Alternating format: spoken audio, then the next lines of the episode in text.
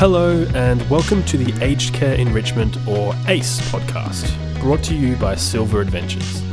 Every fortnight, we invite aged care industry experts, thought leaders, and passionate individuals to share their knowledge and experience with us as we examine ways to improve the quality of care and the quality of life for seniors. I'm your host, Ashton Neath, and our guest today is Julianne Parkinson. Julianne is the CEO of the Global Centre for Modern Aging a not for profit that helps organisations and individuals devise products and services that allow older people to live and age well. Through their Life Lab, they partner with volunteers in simulated environments to help discover what things really make a difference to the lives of elderly Australians. Julianne comes to this interview armed with fresh research about how older Australians are adapting to the COVID pandemic and we go in depth on some ways to smooth the transitions between care in the home and life in aged care facilities. There's a lot covered here, so I hope you enjoy this conversation with Julianne Parkinson. All right, thank you so much for joining us, Julianne, on the podcast. It's a pleasure to be here, Ashley. Thank you. Can we start with a bit of background about yourself? Yes, certainly. Um, I've lived all over Australia, um, raised a family, and in my professional life, I've always been interested in how um, humans can be uh, growing themselves as individuals, but also how we can grow economies and societies at the same time. Whilst I've been living here in South Australia, uh, we've been seeing this emergence of the importance of the aging phenomenon and what it meant to society here in Australia and overseas, and also what it could mean to business and governments if we were to understand people as we age through all of life's course and how we can make a difference by sharing that, that evidence based understanding in ways that bring innovation and change to improve people's lives throughout all of life's course. Fantastic. That sounds uh, very linked to your work with the Global Centre for Modern Aging. What is the Global Centre for Modern Aging? Well, the Global Centre for Modern Aging is a not for profit organisation, and we exist uh, for the very reasons I've just described to you, Ashley. You know, understanding the way in which people are changing the way they wish to live their lives in their 60s, 70s, 80s, 90s, and beyond. Um, realizing that an extended longevity is part of life uh, but also understanding that we're not necessarily living better. And so we want to bring evidence and understanding that allow and, and almost to be the conduit, I guess, as an organization with our research platform and our co-design capability uh, that is internationally accredited to allow um, older people to work alongside research partners, entrepreneurs, organizations, not-for-profits and governments to imagine how they would like to live their life going forward and what products or services we should um, invent from this moment on, be them adaptations of existing products or services or brand new ways of thinking that we bring to the market in order to allow people to have two things better choice by the way in which they decide how they will spend their day, participate in life, contribute to society, and at the same time be supported. And the breadth of choices. So improve the quality of the choices and the breadth of the choices, but all informed by the very people who are wanting to live their lives differently. Wow, that's fantastic. That seems like a, a, really important element that can often be missing in the, the creation of new services and new products. Would you agree that it's the work that the Global Centre for Modern Aging does is primarily research based? We certainly use research and evidence to inform the basis of everything that we do but always co designed and, and with the older person at the forefront. That said, we do appreciate that life is intergenerational and humanity at its best is when it acts as a holistic community.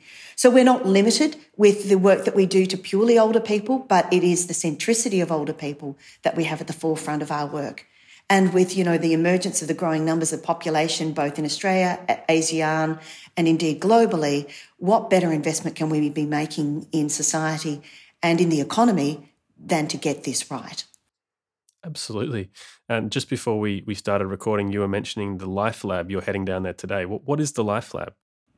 Thank you. Well, the, the Life Lab um, is a set of processes and methodologies in a form, a physical place as well, which allows us a safe, independent platform by which to test, validate, trial products and services existing and future ideas to um, inform better product development in, into the future. The Life Lab itself is a simulated studio which we have based at the Tonsley Innovation Precinct here in South Australia. It's one of the leading innovation precincts worldwide. And our research actually encouraged us to base that facility there so that we could support Australian entrepreneurs and governments and, and, and people, citizens, um, to have a safe place in order to carry out um, trialing, testing, and validation often, as you'd appreciate, Ashley, you know, where we need products to work is in real life settings, right? Mm. That's where life takes place.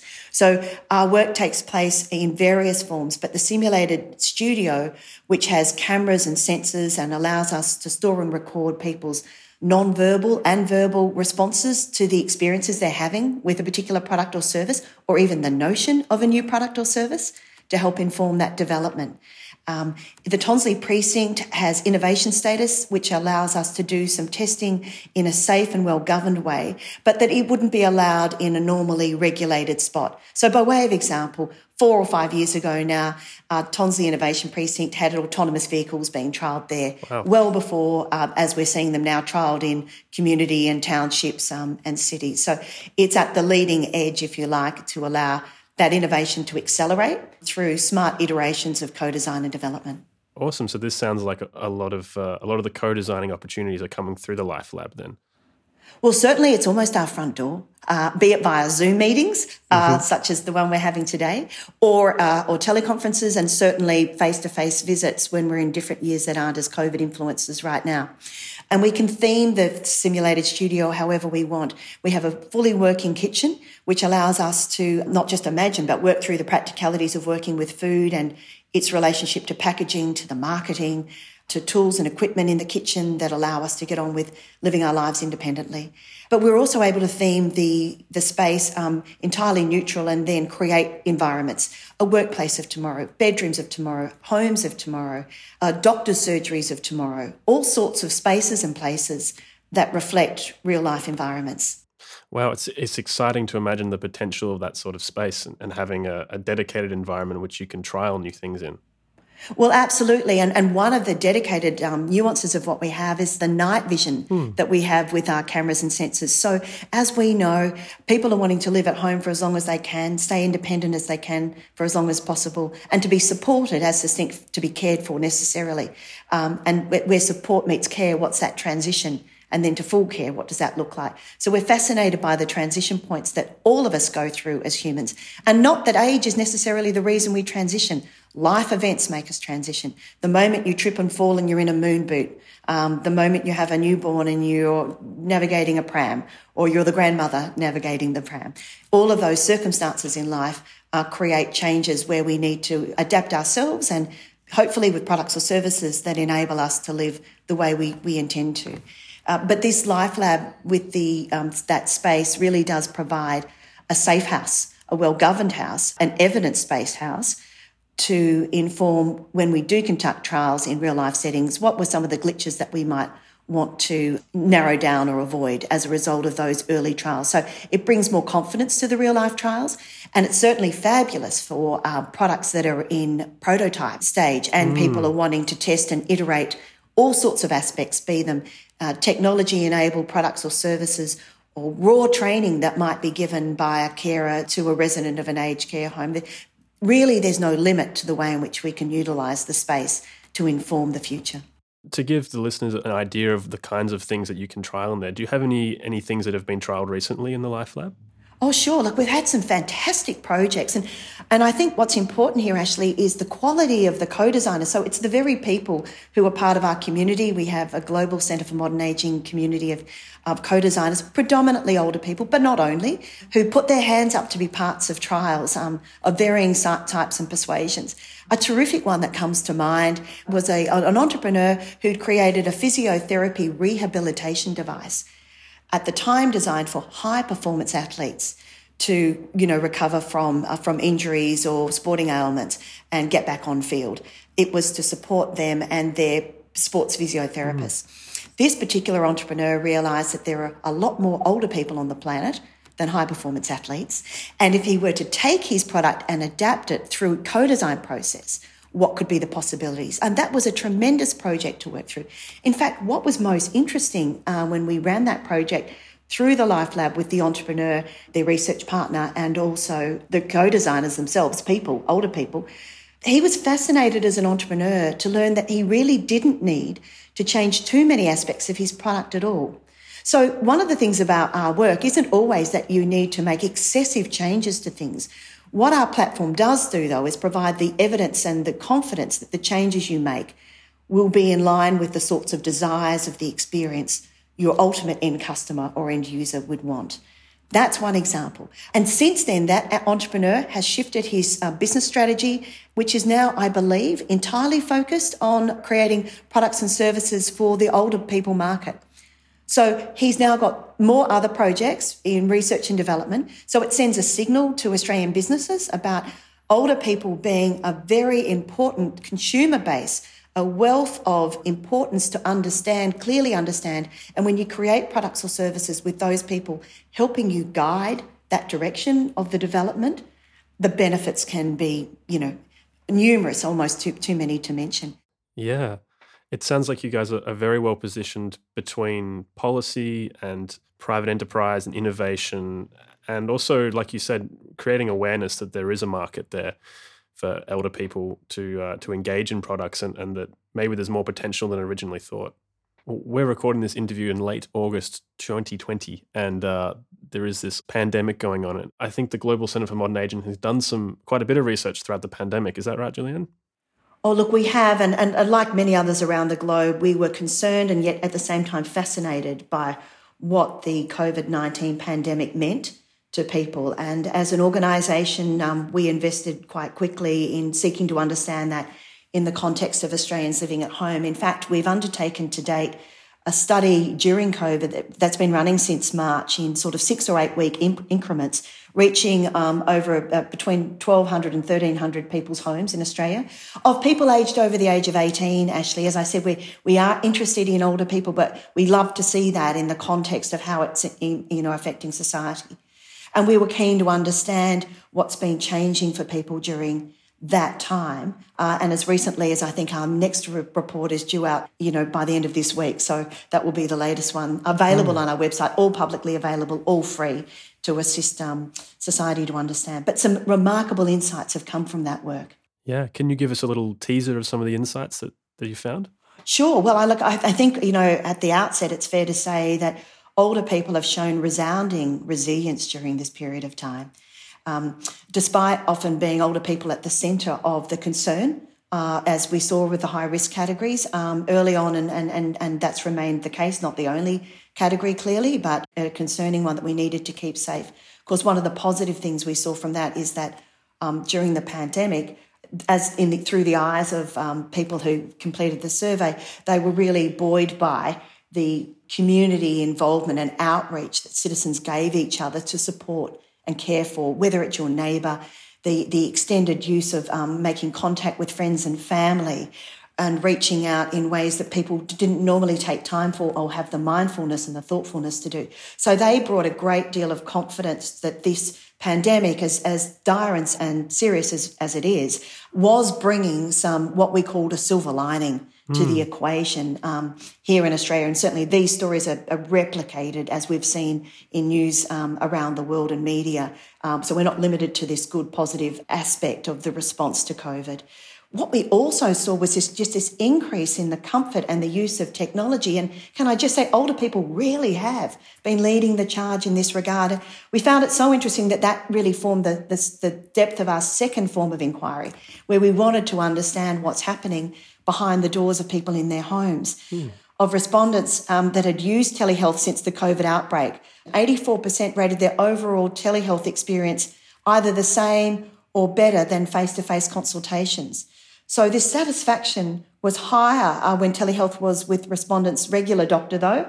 But the, the overwhelming evidence was that people were comfortable with or found it, you know, the same or better than the ability to log on in, you know, over 85% of cases and the privacy that pertained to that from their perspective for mm.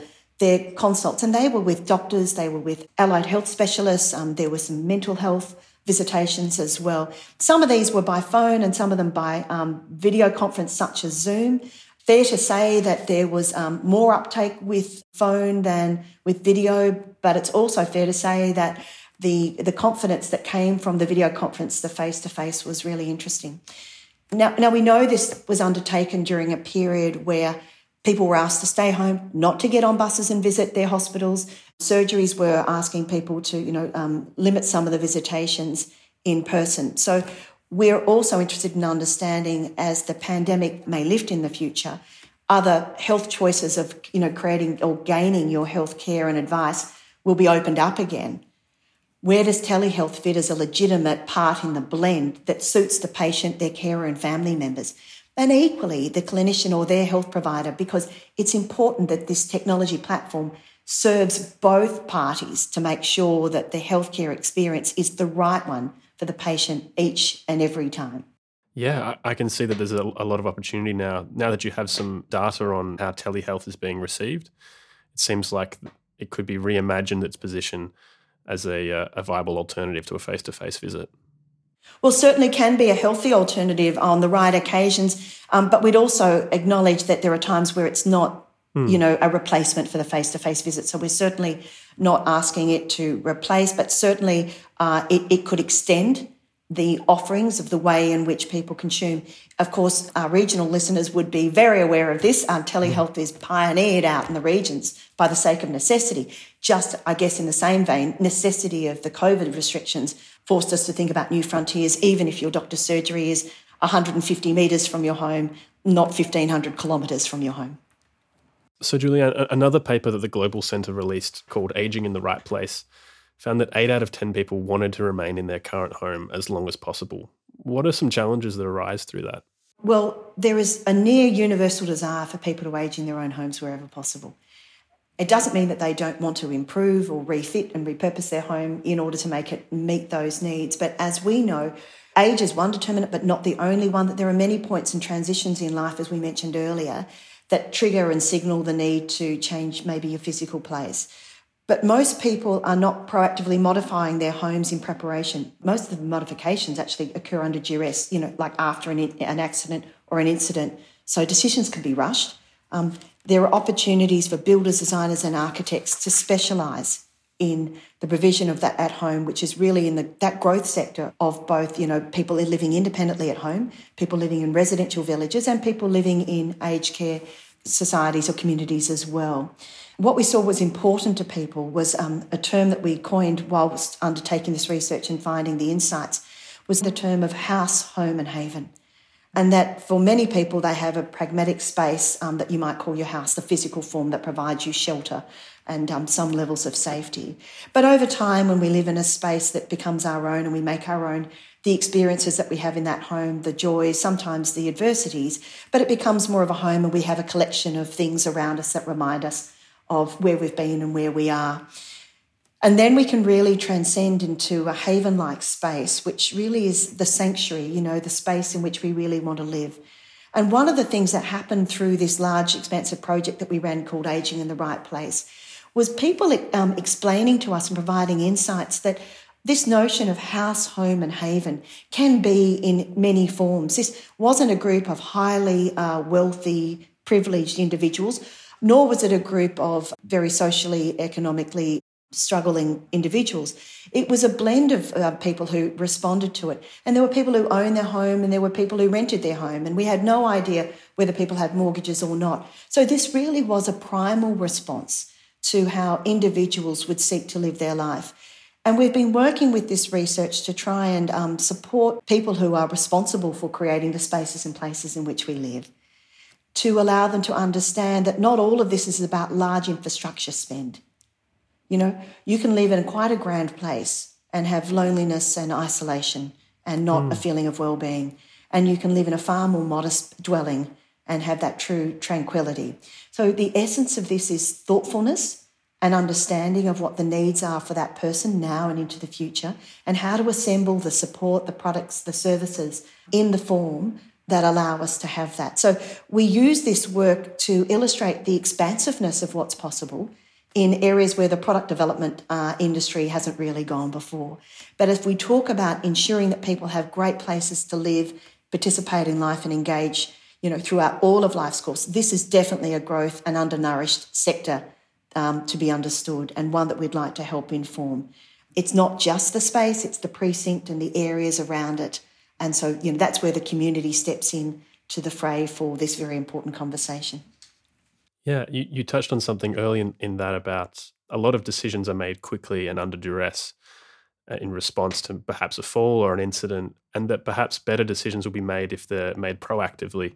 Do you think that there needs to be a change in kind of the thinking around these changes so that it's more acceptable to think about home modifications before they become necessary? Oh, absolutely, 100%. You know, this is part of life planning. And when we mm. say that, you know, people often immediately go to life planning, meaning financial planning, but we see it more holistically than that. We do see the importance of understanding your wellness and your well-being agenda, what you're prepared and, and able to do to help self-regulate yourself and, and, and stay as well as you can. That's the best way to live a good life is the preventative where possible. But of course, we have to take into account, you know, the importance and the natural aspects that can come with chronic diseases as well as part of um, life as we age and other aspects. So we want people to be assisted with ways to think through their life planning, um, which takes into account the physical, the emotional, the spiritual, the intellectual, and the environmental, and then to help people help form their futures going forward. That's why we're very happy to be working with younger generations on proactive wellness initiatives as well. So there's an intergenerational uplift. We're not really only interested in the next few years, which of course is important to us, the commitment to citizens as they're aging right now. But we have, you know, a long term vision, you know, decades into the future to be supporting people as they age throughout all of life's course.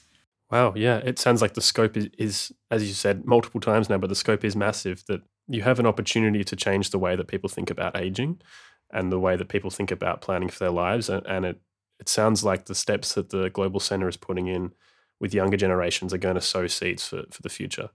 Well, we hope to be part of a much broader collaboration of um, the ecosystem to help make this happen. Mm. But absolutely, that's our intention. We always try to encourage intergenerational responses. You know, we, we can think about aspects like um, mental wellness and well-being, and um, you know, we see some you know dramatic and alarming numbers and, and narratives happening for older people. But equally, and unfortunately, there is no age determinant here. You know, we see youth and youth suicide as increasing. And how do we assemble the wisdom and the sageness of older people to support younger people? So playing a really, you know, these are leadership roles. This isn't about older people always being the recipient of other people's care and support, mm. though that's helpful. It's good if we're intergenerational in this. Um, but it's also the leadership roles that we can play, participating in life, not to be taking leadership away from people at the very time where they've got the most to offer. You know, they've walked down this path longer than anyone else. And they've learned a lot on the way. And many are prepared to share their wisdom and their point of view. And many are seeking someone wise to listen to. One of the aspects about improving people's lives as we age is workforce engagement and volunteering. So, workforce engagement and transitions. And that, you know, society has so long, we've had this fixed term about retirement, which really doesn't do many people justice, if anyone at all. How do we allow people to stay actively engaged in ways, paid and unpaid, that are meaningful and purposeful to that individual and also to society?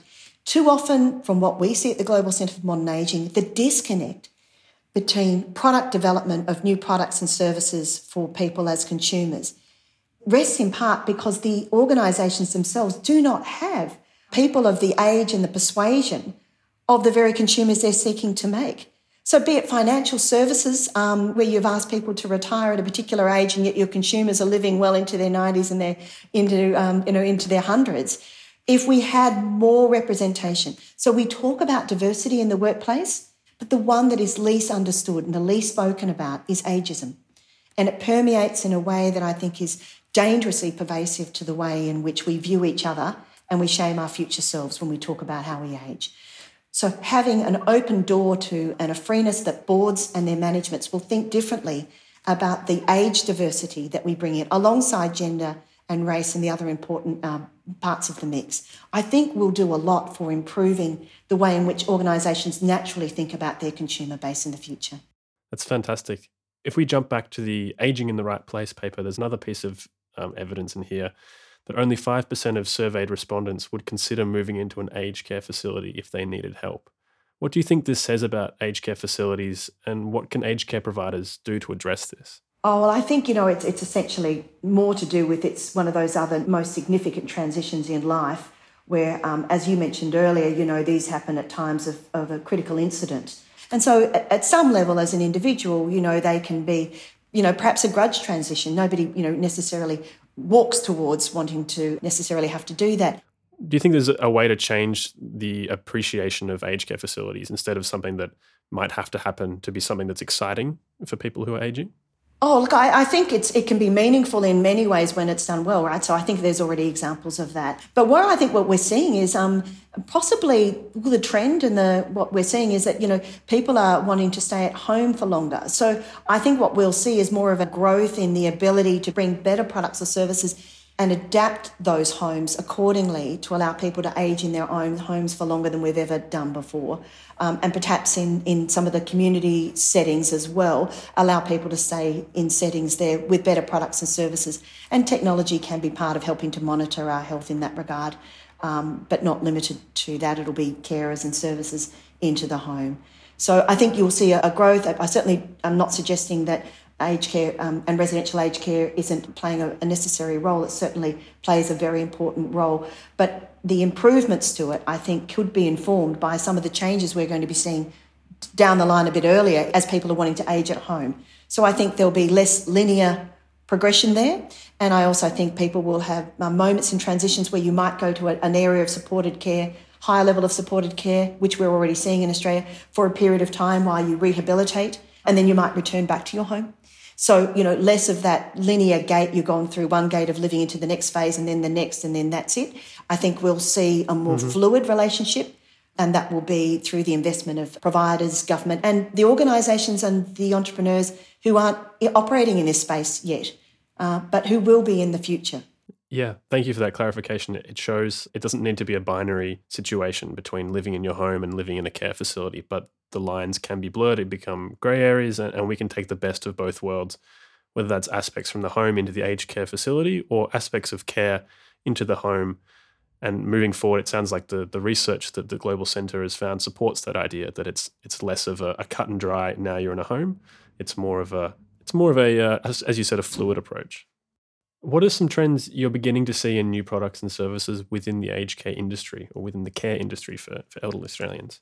There's a lot of innovation uh, will have application to both the home and in residential care, as we spoke about earlier. That's our belief. Uh, for example, devices that collect health data and transmit it to a central point, enabling artificial intelligence to identify the level of direct healthcare intervention required. Um, healthcare becomes about the analysis, preemptive management, and the physical consultation when, when required. There are some exciting developments in assistive technologies and robotics for simply helping carers with things as, as important but as simple as heavy the heavy lifting that's required in aged care. So we're seeing it in um, sensory, we'll be seeing it in um, new food um, products and innovations, we'll be seeing it in uh, access and mobility, um, and to help people, as I've mentioned earlier, passive sensors to help monitor people's wellness in the home to make sure if others aren't around that they're in a good space, so to speak. Julianne, we, we've covered so much stuff in this conversation, and I, I just have one more question before we go. Um, you have a quote very front and center on your LinkedIn page that says, What if the great achievement of longevity is not a longer old age, but a longer midlife? What does that quote mean to you? Well, it means a lot to me. Um, and what I mean by it is that in our midlife, we give ourselves permission and we give ourselves expectation just as we did in earlier stages of life. We set ourselves plans, we set ourselves goals, we set ourselves permission to make investment in ourselves, to improve ourselves, to make sure that our relationships are of the value and of the health, if I can use that term, that's rightful for both you and the other parties as part of those relationships, be them in your personal lives or your professional lives. We invest in our wellness. We don't stop having aspiration around what our future could be. We realise that we bring our own efforts and our wherewithal to the table, but that we can learn and grow to support those future endeavours. And we're mindful of how we should and could be supporting others who are in their midlife journey and wanting to develop themselves. And I use it because the end of life is there for all of us. It's just life is there from the beginning to the final destination of time in this form that we know it. But that doesn't mean that we can't continue to grow and nurture ourselves and grow and nurture others alongside us. And I'd hate to think that at any point a birthday or potentially a, a, significant transition in our lives, which are all going to happen if we continue to live, those things won't be taken off the table. They will happen into the future if we live. How do we still allow ourselves to grow and importantly, look out around us and to see others around the globe to encourage them, support them to grow? And so I'm really taken by the wonderful models of people who are living. I see people at 89 showing an amazing midlife at the moment. I see the way they invest in their friends, having their friends over, engaging and supporting their, their contacts and, and continuing to learn in their own way. So they share, they develop, and they extend what they know to others. I, I, was with somebody just on Saturday watching the footy actually with her at her home, 89 years old, and, and a glowing exemplar in my mind of a woman completely in the throes of her midlife. And, and therefore, that mindset allows that to happen. And I think, you know, the end of life will come for us all. And as it comes, you know, we want to look back and say, did we give ourselves permission? And did government, society around us support us in our decision to live the very life we wanted to live on our terms and in our time. And I want that for everyone around the globe. And I feel that that responsibility utterly rests with organisations like the Global Centre for Modern Ageing and many others, um, governments large and small, organisations large and small, not for profits, and humanity to get together to support the consciousness and the mindset of how powerful that can be. Where can people find out more of all the things we've been talking about today? Oh, sure. Look, we'd love people to jump on our website at uh, gcma.net.au. Sign up if you'd like to um, receive GCMA research. Sign up if you want to be a co designer. We're fortunate that 3,300 people have organically just joined us in the last couple of years. All of these people are interested in two things one, the curiosity to understand modern aging better, and for many, now the investment of changing the way they live to encourage a more inclusive future where older people are at the centre of all of the positive that is ahead of us all. Fantastic, Julianne. Thank you so much for your time today. Such a pleasure. Thank you. Well, I hope you enjoyed this episode of the Aged Care Enrichment Podcast, brought to you by Silver Adventures. If you'd like to find out more, you can visit our website at www.silveradventures.com.au. That's S I L V R Adventures and of course, don't forget to subscribe wherever you get your podcasts to make sure you don't miss out on the next one. My name's Ashton Eve. Thanks so much for listening, and I'll see you next time.